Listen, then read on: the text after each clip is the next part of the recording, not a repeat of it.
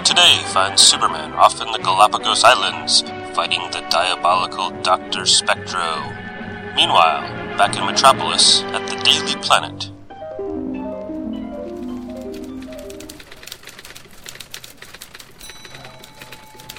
Oh, morning, Lois. Hi, Jimmy. Hey, Lois. You know that story I've been working on about Superman's secret identity? Well, I've got a theory. Have you ever seen Clark and Superman in the same place together? Oh, Jimmy, this old routine? You really think mild mannered Clark Kent is Superman? Well, Okay, Jimmy. Can the guy you know named Superman fly? sure.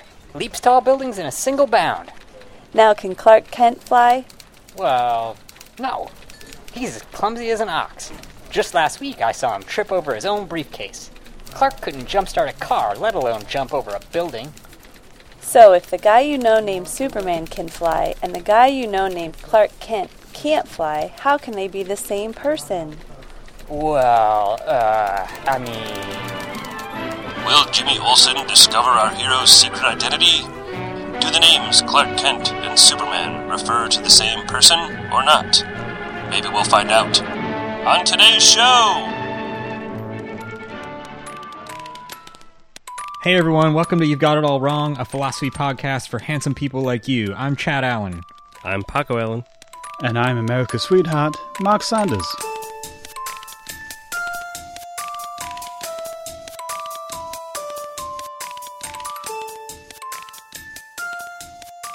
Hey guys, I didn't know that the Superman radio plays covered such lofty material. Oh yeah, yeah. They were they were known for covering the great philosophical debates. And I didn't know Lois Lane is like an amazing, uh, a very astute philosopher and observer of the world. Yeah, well, I mean, it just shows how little you paid attention when we listened to those as kids. Well, maybe that's where we maybe that's where we learned all of this uh, philosophy stuff that we know so much about. Yeah, like Superman essen- essentially was uh, uh, Uberman. I knew somebody was going to do this. I knew somebody was try- going to try to go to the to the Nietzsche Ubermensch thing right away. Let, let, let's not do this. uh, let's stick with Superman. Can we do that? yes, please. Okay. That uh, story that we just uh, heard uh, Lois Lane and, and Jimmy Olsen recount um, is a, a paraphrasing, uh, believe it or not, listeners, of a thought experiment uh, developed by the German philosopher uh, Gottlob Frege, who lived from 1848 to 1925. And in, in, in 1892, he wrote this paper called Sense and Reference, and it contains a thought experiment. Um, uh, very similar, coincidentally, uh, to the one uh, acted out on that uh, Superman radio play. I, I don't know if Frege got a writing credit for that, but he should have. Um, so anyway, um, Frege uh, was a super prolific philosopher. He's considered one of the founders of analytic philosophy. His work had a huge influence on Russell and Wittgenstein, um, who sort of loom large as the as the early minds of of analytic philosophy in the 20th century. Um, he wasn't that um, well known during his lifetime, and was really sort of um, his thinking was sort of brought to the fore by Russell. So he he wrote a lot about mathematics and logic, um, and he also wrote about the philosophy of language. Um, and the sort of question that he's trying to get at with that thought experiment is one of the central questions in the philosophy of language, which is um, what do names mean? Um, and that might sound like a simple question or like a question that doesn't really even need answering, but I promise um, that we'll make it super complicated uh, in the, the course of this episode. Um, and just as a, I guess as just a note before we kick off the conversation, um, we're going to talk a lot about names and what names mean. And for the purposes of this discussion, when we say name, we mean like a proper noun, like Mark or Aristotle or Clark Kent. Um, we're gonna we're gonna think of those as names for the purposes of this discussion. A- And and since this is kind of like a a central piece or a f- kind of a foundational piece to the philosophy of language, do we just want to kind of set up what the philosophy of language is and kind of how how that differentiates from some of the other um, kind of disciplines within philosophy. I mean, we. I don't. Do, uh, do you have something to say about that, or uh, uh I don't know? Well, I mean, I, I guess like as far as I understand it, kind of the philosophy of language is about trying to dissect the meaning of language in order to gain knowledge purely through the analysis of language as opposed to through some other means. So it's kind of like it, it's the idea that you can learn things just from you can gain knowledge just from analyzing language and what words mean, right? Yeah, I mean, I think that's one strand of thinking that comes out of the philosophy of language. I would say that that's sort of what you're describing is is kind of how I think of as uh, it's kind of how I think of analytic philosophy in general, which is sort of the contemporary Anglo-American 20th and 21st century uh, f- philosophical paradigm.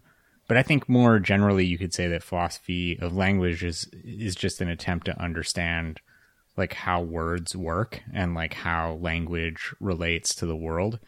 Um, and and that's something we're going to talk about in more detail today. But I, I think that's kind of how I would sum up philosophy of language is just like, hey, we're we're making all of these statements about the world, and we should probably think about like what the words that we're using mean and how they relate to that world.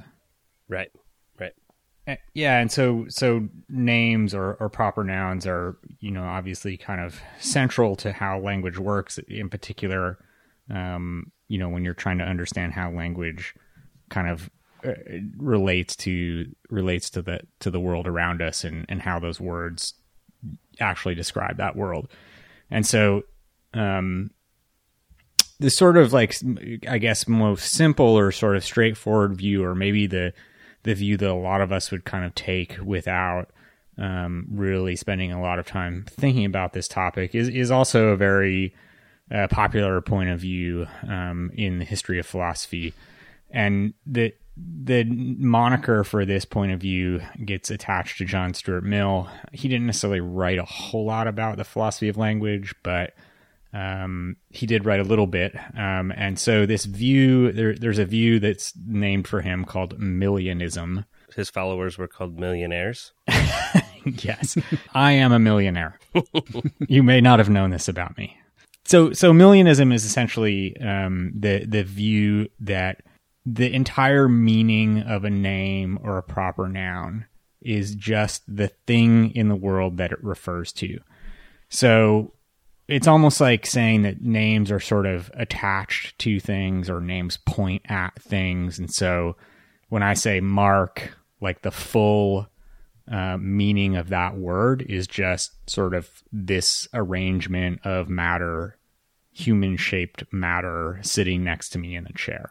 Right. The meaning of the word is really encompassed in the actual thing itself, and the name is, like you said, just just a pointer. It's just a thing that points at and lets you know the specific thing that you're talking about. But the all the qualities and the definition of that thing are contained not in the not in the name, which just points at the thing, but in the actual thing itself. Yeah, I ha- kind of have this goofy picture in my head of like, you know, people are walking around and there's sort of like a, a little like flag or a, a, a tag or a note attached to them that says like Mark or Clark Kent. And like, Yeah. that's like the whole meaning of the, of the name is just like this thing that it's pointing to. And there's like, so the technical term is referent. We're all Sims or something like that, Yeah. with a little bubble above our head. Speaking Simlish. Yeah, yeah, we're we're just like Sims. Yeah, exactly. Um, and so there's just a little bubble above your head that says Paco. And so if you want to know what Paco means, it's just the thing that's sitting underneath that bubble, and that's like that's it. Like that's the meaning of the name Paco. You know, and that seems like a pretty good explanation of how names work. I mean, you know, when I'm walking around and I like I, I see Paco, um, you know, and I, I somebody says like hey, where's Paco? Like I, I point to Paco and, you know, that's kind of like, that's it. That's what the name means. But, you know, what Lois Lane was trying to tell us at the top of the show is that there's actually a little bit of a problem with that. And that problem is first really kind of brought to us again in this paper that I referenced earlier, this paper from 1892 by Frege um, called Sense and Reference. And so he says, well, think about it for a minute. So we've got this name, Superman. And if that name is just a pointer to this human shaped arrangement of matter that's currently in the Galapagos fighting Dr. Spectro, Or a Kryptonian arrangement of matter.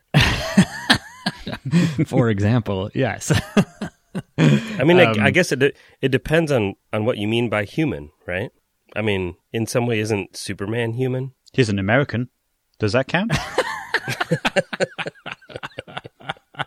and that's all that really matters. I, I think he actually re- rejects his American heritage uh, in in the comic books. I think in like 2014.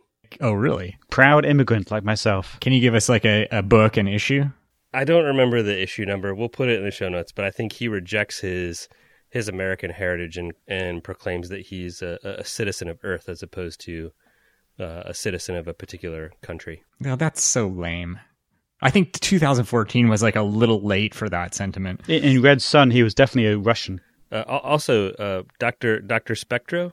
Yeah. Uh, Anybody interested in what his powers are? No. Okay. Yeah. Let's hear it. Well, Doctor Spectro started out as Doctor Tom Emery, uh, and and he he, he Well, a good name s- upgrade. Yeah, he he invented a series of, of prisms that he thought could could alter human emotions. Uh huh. Uh, but then he was kidnapped by this criminal gang, and they were going to force him to to help them uh, rob a bank. And when he Yeah. refused, they they threw him into his his emotion altering prism machine, uh, which was a bad idea because it Yeah. gave him superpowers, the superpowers of controlling human emotions. Uh. and he he he he wore an awesome uh kind of polka dotted uh spandex Oh, really? uh, costume Right. uh which has which which which has been criticized as possibly uh, the worst supervillain costume uh, ever created Criticized by whom? uh lots of nerds Oh, really? Like, I want to see the citation on that.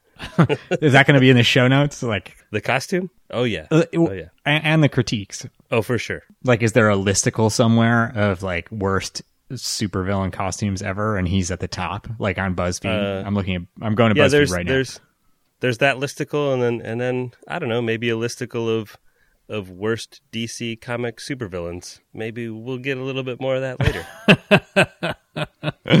Um, you know, I wish we could actually do some fucking philosophy on this show. I don't even remember. I don't even remember where I was. Do you remember when this show used to be about philosophy? no, no, I don't. I don't remember that. I, that's one of my goals in life is to make this show about philosophy. Um, Yeah, so Okay, Frege so- wrote Frege wrote some stuff about how uh, there was the, the the names were more than just pointers to globs of matter, and that the Right. that there was more than more, more to names than just pointing at things that had all of the meaning contained within themselves. Right. So, and his his example, um, at least sort of his, his, the the version of his example that that we're using, um, is that you've got these two names, um, Superman and Clark Kent, which apparently refer to the same chunk of matter, right? So, um, if we're gonna figure out where we're gonna put that little uh, flag or little bubble that says Clark Kent, we're gonna put it over the same glob of matter that we're gonna put that little flag um, uh, uh, that says Superman. Um, and so, but now we've got this weird thing where if like the entire meaning of the name is just like that glob of matter, then it, how can it possibly be a surprise to Jimmy Olsen that, that Superman and Clark Kent are the same person? Because if the entire meaning of Superman is just like that blob of matter, then when Jimmy Olsen says Superman, it can't mean anything else than that blob of matter, which is the same blob of matter that we're referring to when we say Clark Kent. And so, what Frege is trying to tell us is that yes, it's true.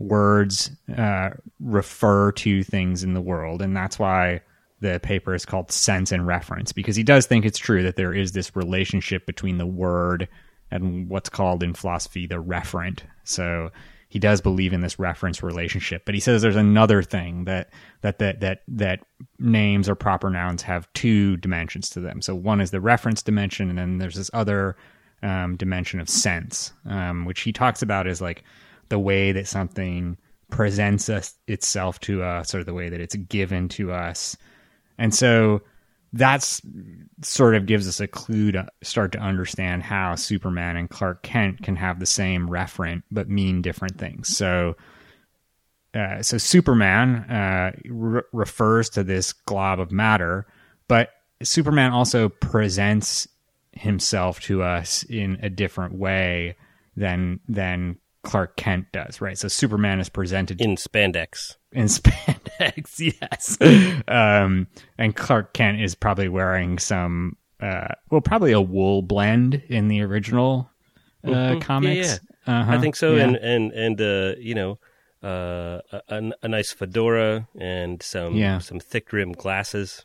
right, like a real felt fedora and some Mhm. bakelite uh, glasses. Yeah, and you know, Superman is also sort of like we have this sense of Superman as someone who can fly, someone who can leap tall buildings. Uh, someone who can fly around the earth backwards and change Don't- the don't. Don't start this. don't start this. We're gonna get all kinds of mail. Is that non-canonical? hey, hey, it's in the movie. We're gonna get all kinds of, ma- of mail about whether Superman was flying around the Earth so fast that he was reversing the Earth's spin on its axis, or whether he was just flying so fast that he was flying faster than the speed of light and traveling back in time. And Oh well, definitely have- that's what he was doing. yeah. Well, No, I mean, he wasn't definitely, spinning the definitely, earth Chad. backwards. Look, I'll answer all. Of, I'll answer all of the mail on this topic. Okay, direct all of Um, direct all of your Superman spun the Earth backwards to reverse time mail to Chad. At Chad Allen on Twitter, um, and Clark Kent is sort of presented to us or given to us, to use Frege's words, you know, as this guy who's a reporter and is kind of a square and like you know, uh, as Jimmy Olsen would say, apparently, although I'd never heard this uh, canonical episode until today, uh, Jimmy Olsen would say that he couldn't jumpstart a car, let alone jump over a building. So now you've got this. Now you've got an explanation for sort of how do Superman and Clark Kent have? How do those names have different meanings, even though they have the same referent or the same sort of glob of matter that they point to um, in the world? Right. Like if you take if you take those two descriptions, the description of Superman and the description of Clark Kent, in our Sims analogy, th- those two bubbles with those two descriptions are pointing at the same thing. They're pointing at the same glob of matter. Right, exactly. So we've got these two words, they have the same referent, and and Frege again like believes in reference. So he's like, yes, they have the same referent, but the words also have this other thing. They have a sense, um, which which is you know this this sort of greater ma- contextual uh, kind of meaning, and that idea gets picked up by Russell and Wittgenstein, and it becomes a theory of naming called the descriptivist theory of naming, and we won't get into that today. But um, you know, Russell and and Wittgenstein sort of sort of uh, carry the torch for Frege's view of how names work, and they actually eventually drop the the belief that names actually refer to things in the world, and and they and they sort of go they put all of their money on this idea of sense or like um, the notion that names are sort of just clusters of descriptions.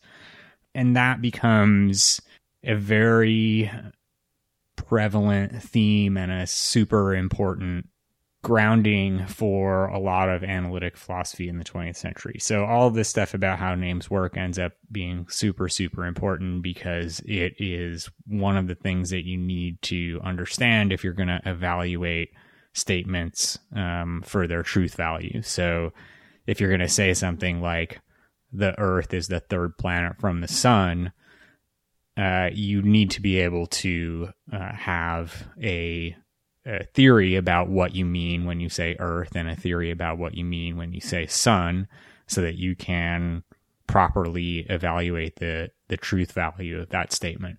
And so, Paco, that kind of goes back to your earlier comment about the way that philosophy of language um, is becomes so important to analytic philosophy in the 20th century because analytic philosophy is is largely about sort of evaluating the the truth value of statements made in a natural language like English, Right. and it, you can't evaluate the A natural language like English? yeah. Okay. Well, did you know that the prankster, aka Oswald Loomis, Oh man, who's kind of like a hack version of the Joker and the Riddler, once tried to file a copyright on the English language? what? Yes. And once he gained legal ownership of the alphabet and the English language, Uh huh. the prankster began requiring payment of anyone using the English language. Uh huh. And at first, Superman was unable to do anything about the prankster's latest prank because he wasn't actually breaking the law. Uh huh. But eventually, Superman discovered that the prankster had hired an imposter to replace the registrar at the Copyright Office and foiled Uh-huh. the prankster's crime. this sounds like the most boring uh, The prankster. Superman plot line ever. This is very similar to the, the plot line where Lex Luthor becomes president of the United States. Like, how can Superman fight against the will of the people? Isn't that a similar concept? Yeah, exactly. Yeah, he's got the patent on it. Which is it? Patent or copyright? In this storyline, the prankster has the copyright on the English language. Okay. Okay. I guess Um, that makes sense. He didn't invent it, so he wouldn't have the patent. Right. I mean, right. he didn't write it either, so I don't know how he got the copyright, but okay. Well, illegally, that's how Superman beat him in the end. so is like Superman like go to court for this? Like, how does he beat him? No, I think he just punched him in the face. Yeah. I know how to solve this legal dispute.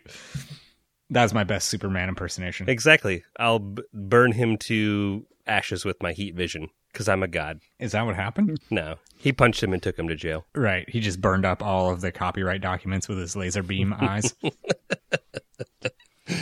Uh, laser beam eyes. Yeah, I think I think officially they're called laser beam eyes. What documents, Your Honor? Zzz. That was my sound Okay. effects for Superman eyes. All right. Uh, I, I, yeah, I- you were I saying. Have a, I have a quick. I have a quick question, Chad. Yeah.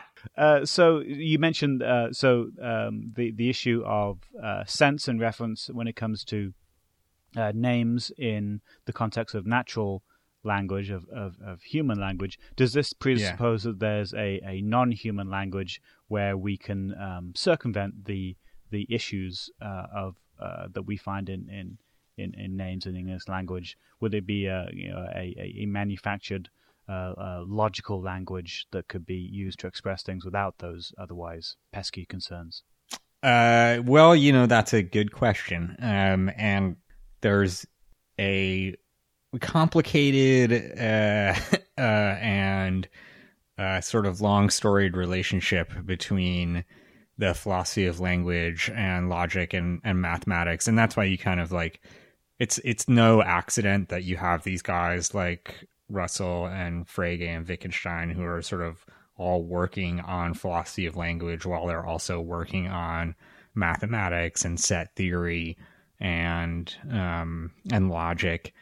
And one of the important parts of that project was understanding how to evaluate the truth value of statements in natural languages like English versus how to evaluate uh, the truth value of statements in mathematics or logic, which you know, to your point, Mark, are considered you know distinct from from languages like English. Next question. In uh, uh, one of uh, Douglas Adams' novels, uh, one of the Dirk Gently books, Dirk Gently, the private detective, um, has a, a problem he tries to solve, and he sits down, he takes a piece of paper and a pencil, and then uh, thinks about the question of, of like how to solve the, the crime, then uh, just scribbles on the piece of paper, and turns to his uh, to his uh, associate and said like, "Here, I've solved the case." Uh, and he, you know, just looks at this scribble on the piece of paper, and he said, like, you know, I, now I've got the answer. Now I just need to figure out which language it's written in. So I've turned it into a language problem, and we have we have more tools to, to, to solve now. Right. yeah, I think that's uh I think that's basically what what most of of philosophy is is really up to is something exactly like that. Crimes, you say? yes. Oh man. Tell us more about crimes. Yeah, I guess. Like the type of crime that might be uh, undertaken by the Rainbow Raider, aka Roy G. Bivolo.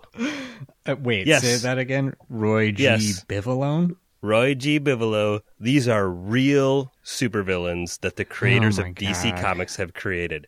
The Rainbow DC. Raider. In in recent issues, uh, Rainbow Raider has been renamed Chroma, as in uh, the color palette of uh, you know Chrome, Chroma. Uh, Yeah, so he, that's- he has a slightly cooler name now. Not it's not any it's not any better. He was once a wonderful he was once a wonderful painter who was also colorblind. What? And his dad tried to create this device that would let him see colors fully, but instead Yeah. created a pair of goggles that I don't know why shot beams of light out that could become solid objects like physics say light can become and could also make him invisible and blind his opponents. Uh, and he Wait, basically so- ran wait, around hold on, in a- he basically ran around in a rainbow suit and shot lasers out of a big pair of goggles. That was like way too complicated for me to understand. He was colorblind and his dad tried to make him see color and instead made him shoot laser beams that could turn into objects. Um, yeah, what did I mean, that's a pretty big mistake, right? It's like, hey, I was trying to make it so that you could tell red and green apart, but instead I made it so that you could build a car out of light coming out of your eyeballs. Well, I don't know that he ever made a car. It wasn't like he gave him a Green Lantern ring, but he did give oh. him a pair of goggles that tried to correct his color blindness that instead shot color light out of the goggles that could also become solid. It- just like so, so not like he could construct things out of it but just that the beams would turn solid Look, man, you're going to have to go back and read the comics. I can't tell Well, did you, you do- everything did- about Rainbow Raider. do you have any um do you know off the top of your head like what vintage this villain is Most of it is Silver Age because it's more terrible than the modern stuff, although DC Right. has the worst heroes and the worst villains. for the three handsome people listening to this podcast who do not know what the silver age is can you just quickly give a sense of what time that is It's pre Super Friends cartoon. Okay got it But didn't uh, Fantastic Four mark the beginning of the Silver Age? Sure, Mark. i, don't, I don't know. Link in the show notes.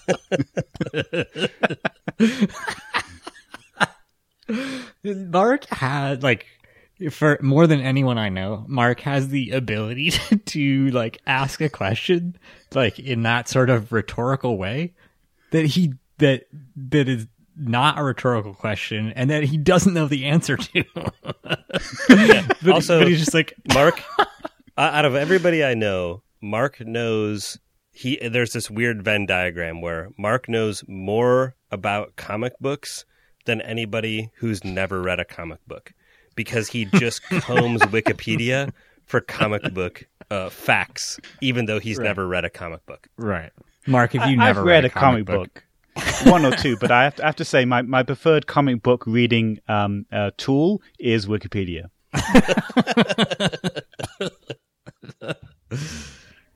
Um. D- okay. Do we have anything more to say about sense and reference or how names work? Is everybody got it? Got it. Thanks to Lois Lane. Yeah, yeah. I know exactly what names mean. Socrates, Aristotle, Lois Lane. Got it. Y- yep. Yep. Okay. Well, uh, our work here is done. Let's hit the mid-show break.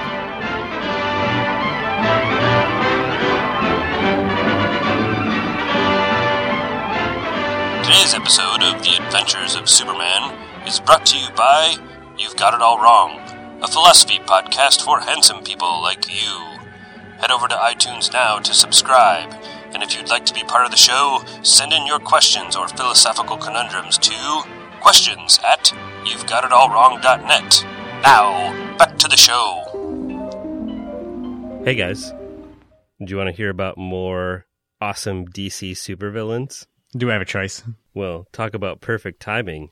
What about the Clock King? His power, What? awesome timing. So this is a guy who has zero superpowers. Except he's like on time or what? No, that's his his power, his quote unquote superpower, although he has no real actual superpowers, is good timing. Like flirtatious timing, S- seduction. like comic timing, or like what does that mean? If any of these types of timing are required to pull off a crime, he's got it. All right. Sometimes he uses clocked theme gadgetry, but mainly he wears a suit and sometimes has like a clock for a face and just like plans things really well and shows up on time. So so does he like can he like see the future and he knows that like the bank teller is going to be unlocking the vault at 8:34 a.m. and so he's like Johnny on the spot or is it just like he kn- He can't like- he definitely can't see the future. He definitely doesn't know based on precognition that the bank teller is going to open the vault at 8:34, but if he's got like some kind of schedule and he knows based on the plans that the bank has about when the bank vault gets open, he's going to be there at 8:34 right okay. punctually. yeah. So If you guys he's just like so if and he may and he may or may not have a clock for a face. yeah, he, depending on what era that he shows up in, he may or may not have a clock for a face. Look, if you guys want to know why Marvel is crushing it at the box office and DC can't make a good movie with Superman in it, this is why. Because these are the type of people they have building their universe. if there was a Superman movie that had the Clock King in it, I would be lined up around the block on opening night for it. So let me know when that happens, and I'll be on time for it. What about this? What about this? The Fiddler. His superpower Shut is. the I'm not joking. I look. We can do like the rest a- of the. There's just like a typo, and somebody was like, "Oh, Riddler, Fiddler. Oh, Fiddler, yeah." We can do the rest of the show where I give you names and you've got to guess whether they're real or not, but it's not as fun as just telling you the real ones because the fiddler has a giant magic fiddle that can hypnotize people and also drives around in a car shaped like a fiddle. Are we gonna be able to link to images of this stuff in show notes? Do you think there's an opportunity for for some fan art to Photoshop uh, us three into the Fiddlemobile? Yes, that that is something that I would pay good money for. Um, just hit me up at Chad Allen with your fan art of me riding around in a fiddle car. Um, hey, uh, guys, let's talk about some actual philosophy or the history of philosophy, or even some people who were philosophers or who had anything to do with philosophy. What is that? Are- you okay with that? I guess. Does it sound like a good idea? Okay. So actually, all kidding aside, I wanted to talk about Frege for a minute.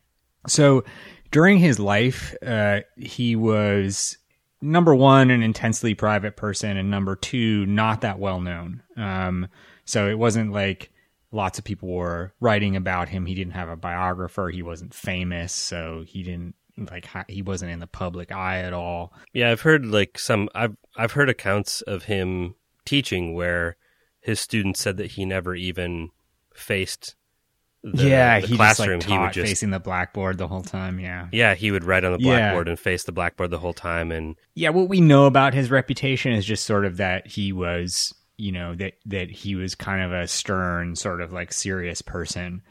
Um and you know, like a lot of philosophers or thinkers, he did have sort of a, a private collection of his manuscripts and letters, like unfinished works, um, that were um, that that were put into uh, archives when he died and then that, they were they were in a library um, that was destroyed during World War II, uh, and um, some uh, fragments of um, his personal manuscripts were uh, survived the war and were published in I think in 1944 but some of the, his writings from from that private collection were actually not published and were only discovered later um, by philosopher and historian Michael Dummett, who spent actually most of his career um, studying and writing about Frege. It, so there was a, a diary, a couple of pages um, from a diary entry in 1924, which was the the year before Frege died. Um, he, he wrote just a handful of pages in his diary that, that were sort of about politics and his, his personal beliefs.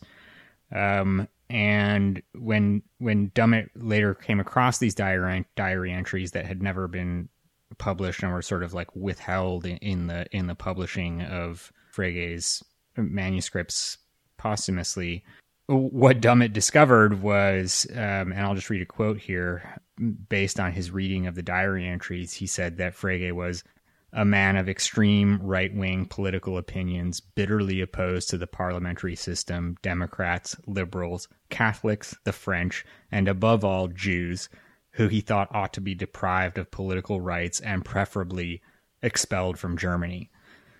Um, and this is interestingly, you know, so sort of news to the philosophical community at large because nobody really knew much about Frege's opinions, um, uh, you know, sort of about non philosophical matters, but in particular, sort of like a huge blow to Dummett, who. So the quote I just read is from his introduction to a 708 page book that he wrote about Frege's philosophy of language. But ironically, Dummett was almost more well known for his political activism than he was for his philosophy. He was a huge campaigner against uh, racism in the United Kingdom and anti immigration sentiment in the United Kingdom. Um, he did a lot of work um, around sort of like building fair uh, voting systems. And, just and in the 60s, he actually kind of like left behind his career as a philosopher to become an activist. And then when he came back to philosophy in the 70s to write this giant tome about Frege, he he just discovered this thing about this guy who had kind of like been his um, sort of like guiding light from a philosophical perspective. Um, and he said, I, Dummett said that he was deeply shocked because I had revered Frege as an absolutely rational man, if perhaps not a very likable one. I regret that the editors of Frege's manuscripts chose to suppress that particular item.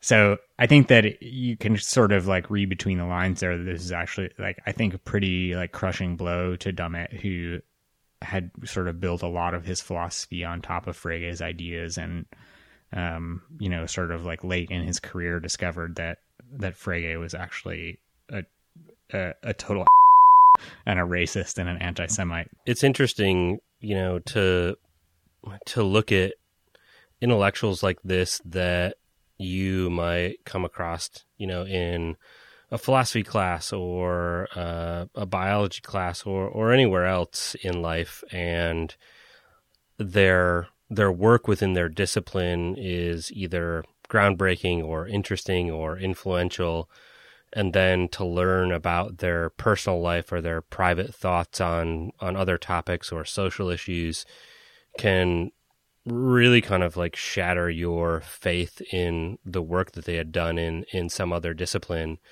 And obviously you know this revel that revelation had that effect on uh, on Dummett. And I think you know we talked a lot about Hume in the last episode and there's writings that uh, he's credited with that you know came out later in his life and uh, you know after his death you know, that revealed a lot of colonialist, racist sentiment that he yeah. had as well. And I think there's a whole debate or conversation to be had about what you do with the the work of somebody, the body of work of someone who holds despicable social ideas like that. You know, do we just like throw out all of Frege's work, or do we throw out all of Hume's work, or do we somehow yeah. put an asterisk on asterisk on their work because of their their personal views? But it's it's it's definitely a challenging situation when right and especially in this case where where we didn't really even know this about Frege. So this this di- so Dummett came across these diary fragments in his research. They were not actually ever published until 1994. So it's not like we sort of knew that Frege was an anti-Semite and a racist, and we were like, all right, well, but the philosophy is really good.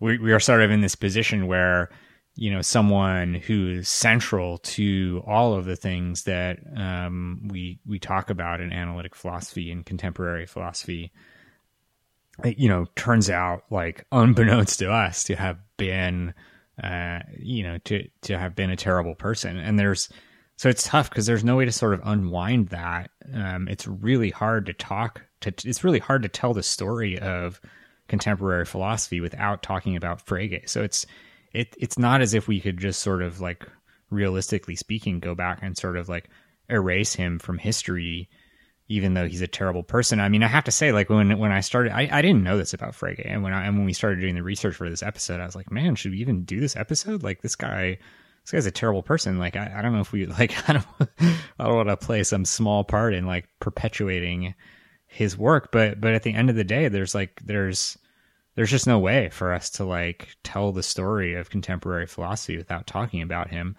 So I guess this is the I guess this is the asterisk. I mean, and and like Michael Dummett was actually knighted in 1999 for services quote services to philosophy and to racial justice. So like we're talking about a guy who had like a lifelong commitment to things that were sort of like diametrically opposed to the views expressed by Frege in this 1924 diary entry you know, so I think it's interesting just to think about what that must have been like for him on, on a personal level because we're talking about a sort of like abstract struggle.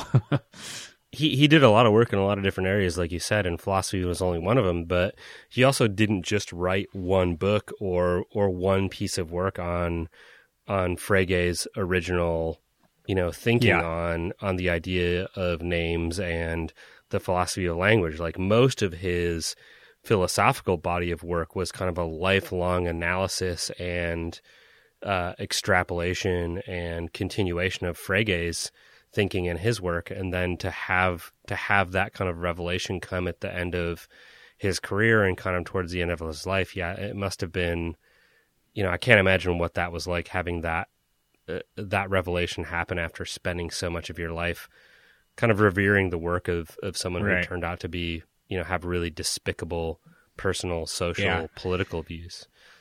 You know, it's interesting. I hadn't even really thought about this until just now, but um, you know, Bertrand Russell was also you know a, famous um, anti-war campaigner during the Vietnam era, era and you know a, a left-leaning political activist. And he was also, I mean, he's basically the guy who made Frege famous um, by, you know, sort of drawing upon his work and really highlighting the work that Frege had done and I think if we go back and look at the chronology, um, these diaries, th- these diary entries probably didn't come to light um, during Russell's life, or maybe very at the very end of Russell's life. So, you know, it, it's interesting because he he never probably really had the opportunity to learn about this side of Frege and, and reflect on it um, even though he was sort of very similar to Dummett in terms of his, you know, he's very well, very well known as a philosopher who was also a political activist. Right. But yeah, so I mean, two people who sort of built their careers on the on the back of Frege's work, who you know had very progressive worldviews that you know would have rejected uh, entirely Frege's view of the world. So anyway, I just wanted to um, I just wanted to highlight that because it's an interesting piece of history, and I think it's also important to sort of like, uh, you know, understand who Frege the man was, as well as understand his work.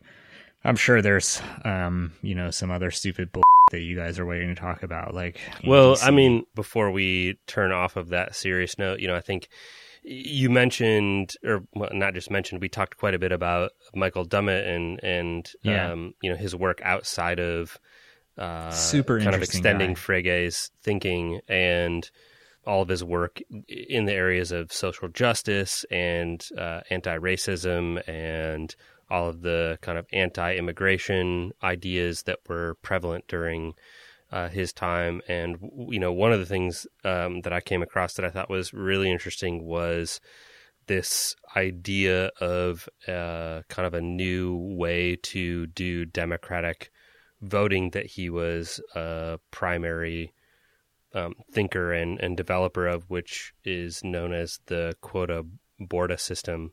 Yeah. Which you know, in in the U.S. in America, you know, we've got this idea of a democratic voting system where we uh, now basically have two parties that we vote for. Maybe we'll have an independent candidate, and we think that uh, the whole country goes out and we vote, and everybody's vote counts and like that's the best way to do elections and we vote for the person we want to win and you know, 51% of the vote counts, or I don't, want to get into the electoral college, but like majority wins and the you know the the nation has spoken and we've we've got our, our, our best candidate. Well, I think when you look at the way that you can do democratic voting and you look at something like the quota borda system, it's really interesting because the way that that system works is basically not providing just a binary option where you can vote for one person, Yeah. you can vote for person A or person B,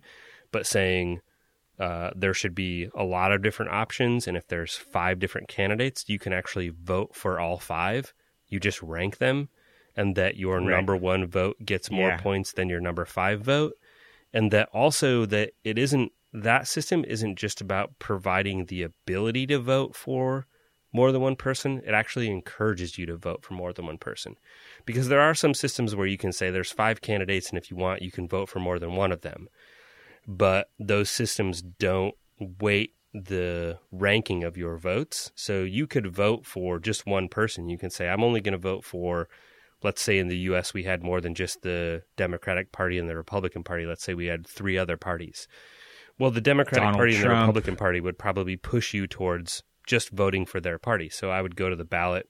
I'm a registered Democrat. I'm just going to vote Democratic. And I'm going to get one point for my Democratic vote in the quota borda system, it encourages you to vote and rank more than one candidate by saying if you vote for one, if you only vote for one candidate, that candidate gets one point. But if there's five candidates and you vote for your number one candidate and then also rank the other four candidates in your order of preference, your number one candidate gets five points, your number two candidate gets four points, your number three candidate gets three points, and so on. So it actually provides a way to encourage you to vote for and rank more than one candidate, which means if you get 51% of the vote, you don't win. It means that everyone is encouraged to Yeah. Look at the spectrum of ideas out there and rank that spectrum of ideas in order of their preference so that you get a more uh, like representative input on either the ideas that you're voting for in like a referendum or the candidates that you're voting for in a pool of candidates. Yeah. And I think it's a really, really interesting and kind of like if you grow up in a system like we have in the US in modern politics where it's super polarized and winner takes all and there isn't any middle ground, it's a system that actually encourages people to find commonalities uh, purely based on the way that the voting works. And after reading about it, man, I, I just, I personally really wish we had this in the U.S. Yeah, and I mean it's used. It, it is used in a few places. Um, and and Mark, this is interesting trivia for trivia for you because it's actually used in the the Republic of Nauru, which is uh, which gained independence from your home country of Australia in 1968. Uh, good, good, good on them.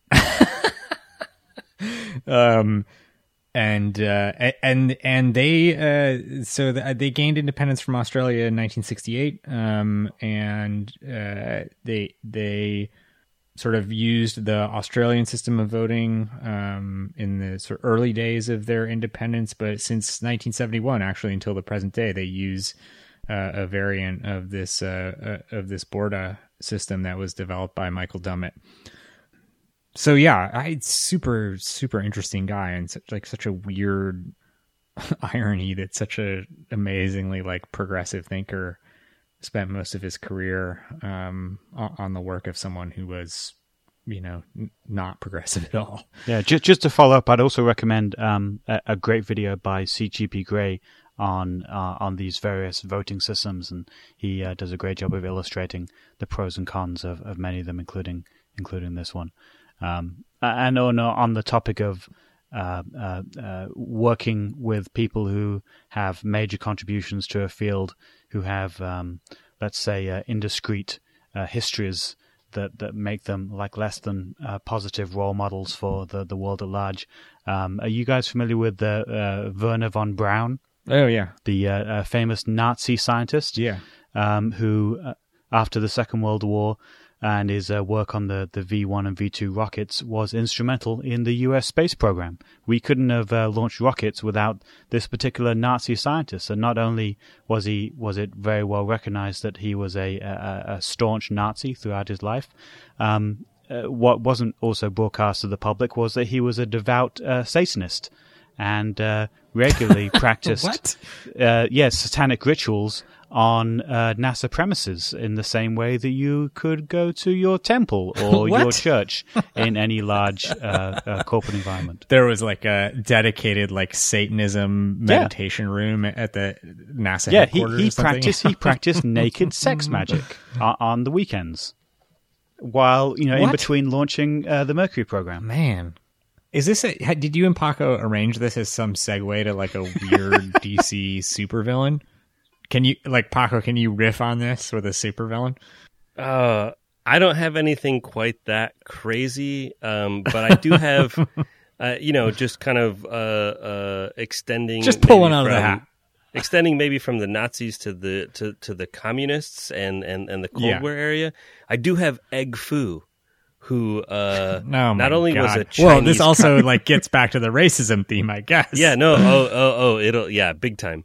Not only was Egg Fu a Chinese communist secret agent, he was also, and I you not, the DC Comics creators came up with this, a giant egg with a Fu Manchu, who spoke in, who spoke in the most racist manner that you could possibly scribe onto a comic book page. Uh, Um, his, su- okay, his so, wait, I'm just yeah, okay. He was always perfectly cooked. Uh, basically, he could use his Fu Manchu as a lasso. what? what? Yeah, I mean, uh, if you've got, if you think these are dumb ideas, please send your mail to, I don't know, feedback at dccomics.com. I don't know, not us, because I did not create this crazy At thing. Paco Allen. if you think Fu Manchu, what's his name? Fu, His name's Egg Fu. Egg Fu. Egg Fu. If you think Egg Fu is a racist comic book, book villain, send your hate mail to at Paco Allen. no, no, because you do, because you do. And his kid sidekick, Yes. Lo Mein. please, I beg you, think that Egg Fu is a racist thing, uh, and don't send me your hate mail. I didn't create it. That's so crazy. When when was that? When's that from? Do you know? Like, I guess that sounds like it's probably like from. I think that's Cold War era. Yeah. Oh man, What about the sports Um, master? the what? His superpower? He can, you know, he's good at sports and can use sports stuff. maybe, maybe. Like javelins? yeah, no, That's no, pretty- no, no. That'd be way oh, too cool. Maybe he's got a tennis racket and he'll hit an exploding tennis ball at you. Uh, Oh. Sounds like Green Arrow's uh, punching bag arrow. Sportsmaster. Um, I don't even. What does he look like? Uh, well, there were two of them. Uh, the first one uh, was Crusher Crock, who that's his name before he takes on the Sportsmaster mantle. His name.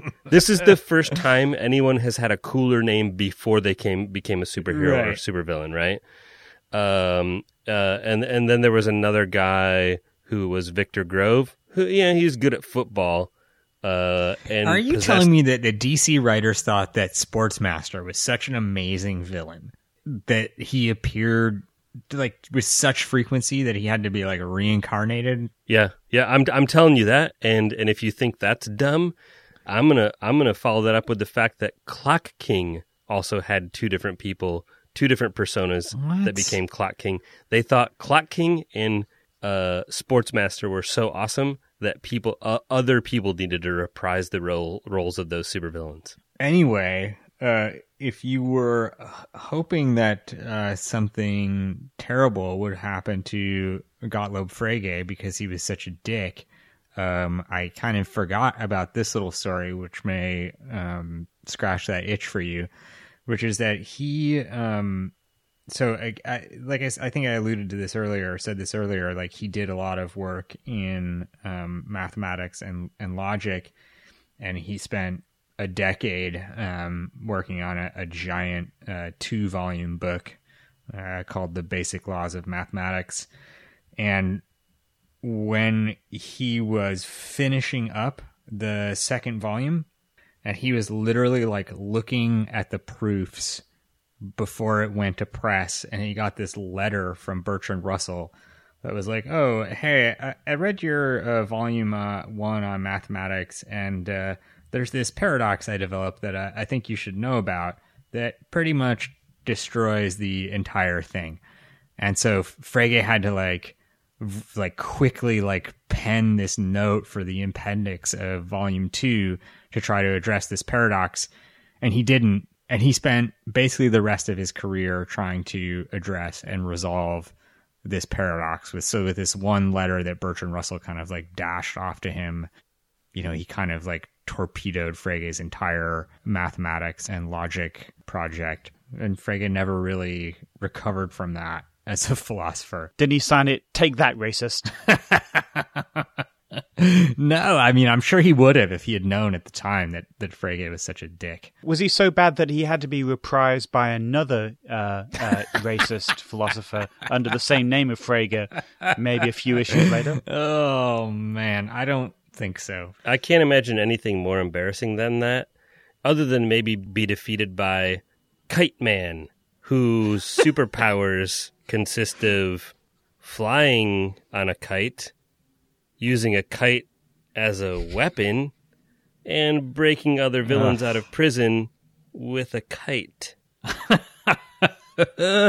you know, I think, but so wait, he's just really good at flying kites and he can fly on a kite? Yeah, I mean, he's basically got a hand glider. You know what? I feel like I could be like without much work, I could be like a DC super villain. Like I could like learn to fly a kite. I could be on time and I could learn some copyright law and I would be like a unstoppable force in the DC universe. No, man, you're you're Right? working too hard at it. Your let's just go super simple. Your DC Yeah. Comics supervillain alter ego is the philosopher. And you confuse Superman with philosophical riddles that Yeah. stop him in his tracks. And he's Superman Superman's got to like stop and think about this philosophical paradox before he can Yeah. make the right decision and he can't. So he's just like stuck. Just like he just like Right. he was with the puzzler trying to figure out copyright law. Right. Well, I guess I have something to look forward to if this podcast doesn't work out. I can spend my days thwarting Superman. Or I think writing DC comics because apparently they're the worst writers that because I could do it in my planet sleep. has ever seen. Yeah. Jesus. All right. I think we. um Does anybody have anything else that they need to get off their chest about? Not uh, unless you want to hear about Polka Dot Man Oh my god! Didn't we already talk about somebody with a? I got I or Crazy Quilt. I want to hear what Mark has to say. Probably not about supervillains. It isn't, but I'm sure I'm sure there's some there's going to be a tie back at the end of of this. Um, I was looking at the subject of names and the names that we give ourselves and the names we give our children, and uh, I, I found a little collection of uh, odd uh, baby names. Um, uh, are you aware that um, uh, recently there was a, a child born who was given the legal first name of ESPN? ESPN ESPN Montana Real, so you know it's a real name. The last name is is real. Was uh, was given to a uh, uh, uh, a couple's fourth child. Um, in uh, May 2002, a 26 year old mom christened her fourth child IKEA. Um, after never actually visiting an IKEA, but just seeing What? it on a name tag of a, a piece of furniture. Um, there's been a trend to name children after luxury brands to give them a head start in life. So there's a, you know, the idea of uh, you know uh, Porsche or Mercedes or Yeah. even Lexus. Yeah. Um, and there's also been uh, I'm not sure that really gives them a leg up in life, but yeah. yeah, yeah. Um, a, a man in Egypt uh, uh, uh, named his uh, daughter quite uh, notably. You may have seen this in the news in 2011. Uh, the name of Facebook uh, to honor the uh, the website's role in the Egyptian revolution. Jeez. This is my daughter Facebook and my son MySpace. Well, they, they, uh, it was one upped by an Israeli news source who who uh, noted that uh, Lior and uh, Walt Adler, uh, a happy couple of a bouncing baby girl, um, named her not not Facebook, but they named her after the like button. Her name uh, is Like Adler after the Facebook button that we all that's gonna be so hard for. What's your name? Like Adler? and uh, uh, the the Jameson family uh, one step further just this year uh, welcomed uh, to their family uh, their son hashtag hashtag Jameson. I feel like there's a real big crossover between these terrible real world human names that people have given their kids and the DC supervillain creation process. Yeah, yeah, I see where you're going. I might name my kid IKEA I'm going to name mine Dr. Spectro. to give it a real leg up in life. yeah, of course. Now all you need I- to do is create a prism Can I bring- machine that can, uh, or I just don't be on time. influence people's psychology. Can or- I ask? Uh, wasn't there some interesting names, uh, Chad, that, that that your father wanted to name you? no, I don't know what you're talking about. We're gonna look. We we're I we believe that have one of you- been no no no. We've been uh, planning for some time to have an episode uh, guest starring Gordy Allen, and when he comes on the show, you can ask him if he smoked weed with Edmund Gettier, and you you can ask him. Uh, if he ever had any stupid names that, that he was going to give his kids, um, the answer to that second and, one you is know, yes. Yeah, Because Paco's given me a couple of them at length, and they're, they're Ah, hilarious. all right. Well, I, I don't want to steal his thunder though uh, for for that episode, which I'm very much looking forward to. But I think I think we should leave off there. Uh, looking forward to that episode with Gordy Allen and uh, wrap up this particular show.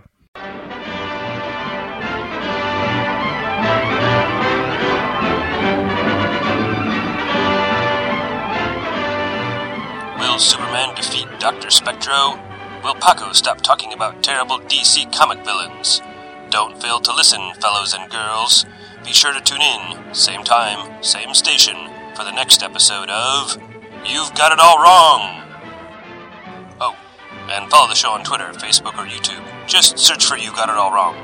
And follow the hosts on Twitter at Chad Allen, at Paco Allen, and at M. Sanders.